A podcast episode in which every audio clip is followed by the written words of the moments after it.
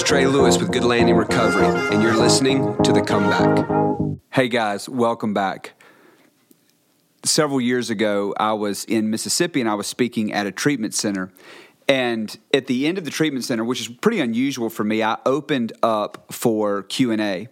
And this girl that was sitting on the front row, she raises her hand and and as I acknowledge her, her question is is that every night as she is trying to go to sleep that she gets tormented by all of these thoughts that um, are causing great turmoil in her life and in her mind. And immediately just really without even thinking i fired back and i just said how many verses do you know? How much scripture do you know? And she just looked at me like a deer in the headlights. And you know at that point i went on to explain to the rest of the group that while we're out there and we're in active addiction, that we have given the enemy unhindered access to be able to dump into our minds anything that he wants to to drop off. And so, of course, whenever we get to a place where we're saying, Hey, I don't want to get high anymore, I don't want to live my life the way that I've always lived it. And, and we don't even know what truth is. I mean, most of us wouldn't know truth if it hit us in the face. And so, you know, in the same way that I tried to communicate to that girl that, that evening is to say, if you want to stop the current thoughts that are causing so much turmoil in your life, then you need to know truth. You need to spend time in the Word. So, for example, right, there, there can be truths. There can be, you know, truths, and, and, and we have to make a decision on which one we're going to agree with. So, I mean, so for example, I may wake up in the morning and not feel like that I should be the CEO of Good Landing Recovery. I might still feel like the same worthless person that I was whenever I was in active addiction.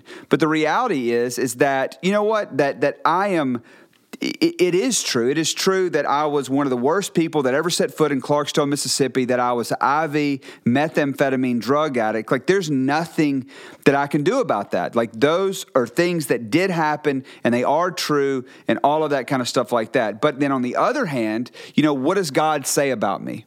You know, that he says that I'm a new creation, that I'm the head and not the tail, that I'm the lender and not the borrower, I'm above and not beneath, that I am, that he is, is made me a new creation, that he has a wonderful plan for my life, et cetera, et cetera, et cetera. So whenever I wake up, no matter what my feelings tell me, like they are no longer the driver, then I get to choose on what level of truth I want to agree with. And so sometimes in the morning, whenever I get up, you know, I am I am preaching to myself, you know, just like I'm doing at a Sunday morning service or whenever I'm leading some meeting, reminding myself that it doesn't matter how I feel or what the enemy is trying to bring against me, that I now agree with God's truth. In Alcoholics Anonymous, in step three, um, it says that we made a decision to turn our will and our lives over to the care of God as we understood Him.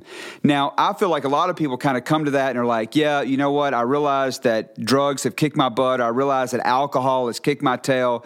And now I'm going to, you know, obviously I'm going to turn my will and my life over to the care of, you know, this some kind of higher power that I don't even understand, and I'm going to, you know, easily do that. And they just kind of move on through the process. Now, I would tell you or anybody else that that was listening or that I would be talking with about, you know, making a decision to turn your will and your life over to the care of God, that you need to pull the emergency brake and just sit back for a second. I mean, that, that's a huge decision, and and this is why I, I believe that that since most of us don't give focused attention to this issue that we fall into this foxhole prayer dilemma. And that's why nobody ever has anything real in God. They have no real relationship with God, and they come to these, these major crises in their life, and that's the only time that they pray. You know, whenever they find themselves, you know, strung out and no money and nowhere to live, you know, that's when it's time to, you know, pull out God as the spare tire that, you know, that we that we, you know, give so much criticism for. But but it's like this, right? I mean, here's the deal deal. If if you're over in Iraq or Afghanistan or wherever, and let's just say that you've been captured by some type of of terrorist organization, and you're there, and you've got the United States Special Forces that show up to rescue you, you you're not. They show up with M16s and a green uniform, you're not like trying to credential them. You know at that moment that that is a force that is the that has the ability to be able to save you out of that crisis and then you gladly follow them. And that gets you out of that situation immediately. But then when you get back stateside or you get back to a safe zone, it's not like that you're going to turn your will and your life over to the care of that person. Number one, because you don't even know them. You don't know what they're about. You know what they stand for. Yeah, they were there to be able to rescue you, but then after that, you know, to actually to be able to turn your entire entire life and will over to the care of somebody at that point, to where then it's got to develop into a way more mature type of decision, and it's got to to to get into a place where we just say, okay, I've really got to think through this and make sure that that for the rest of my life to be able to trust God, then I've got to figure out who He is and what then what He's really about.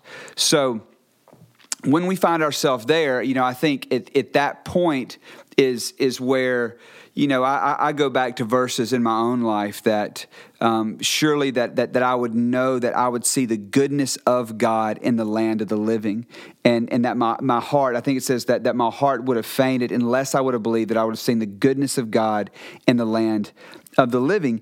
And and and so what what th- those verses and, and and understanding how good and how faithful God is is what allows me now to know that no matter what's going on that I can place my faith and my trust in this God and to walk this out over the course of a lifetime.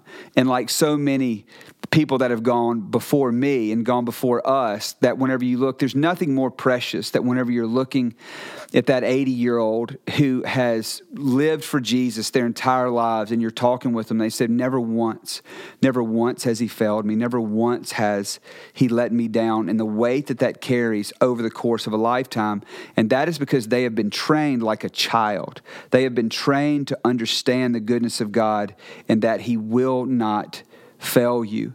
And, and that is that type of devotion, that type of attention that is given to his word, that's given to, you know, understanding that that even in the midst of all of the chaos of life, that God is in fact good and that he can be trusted.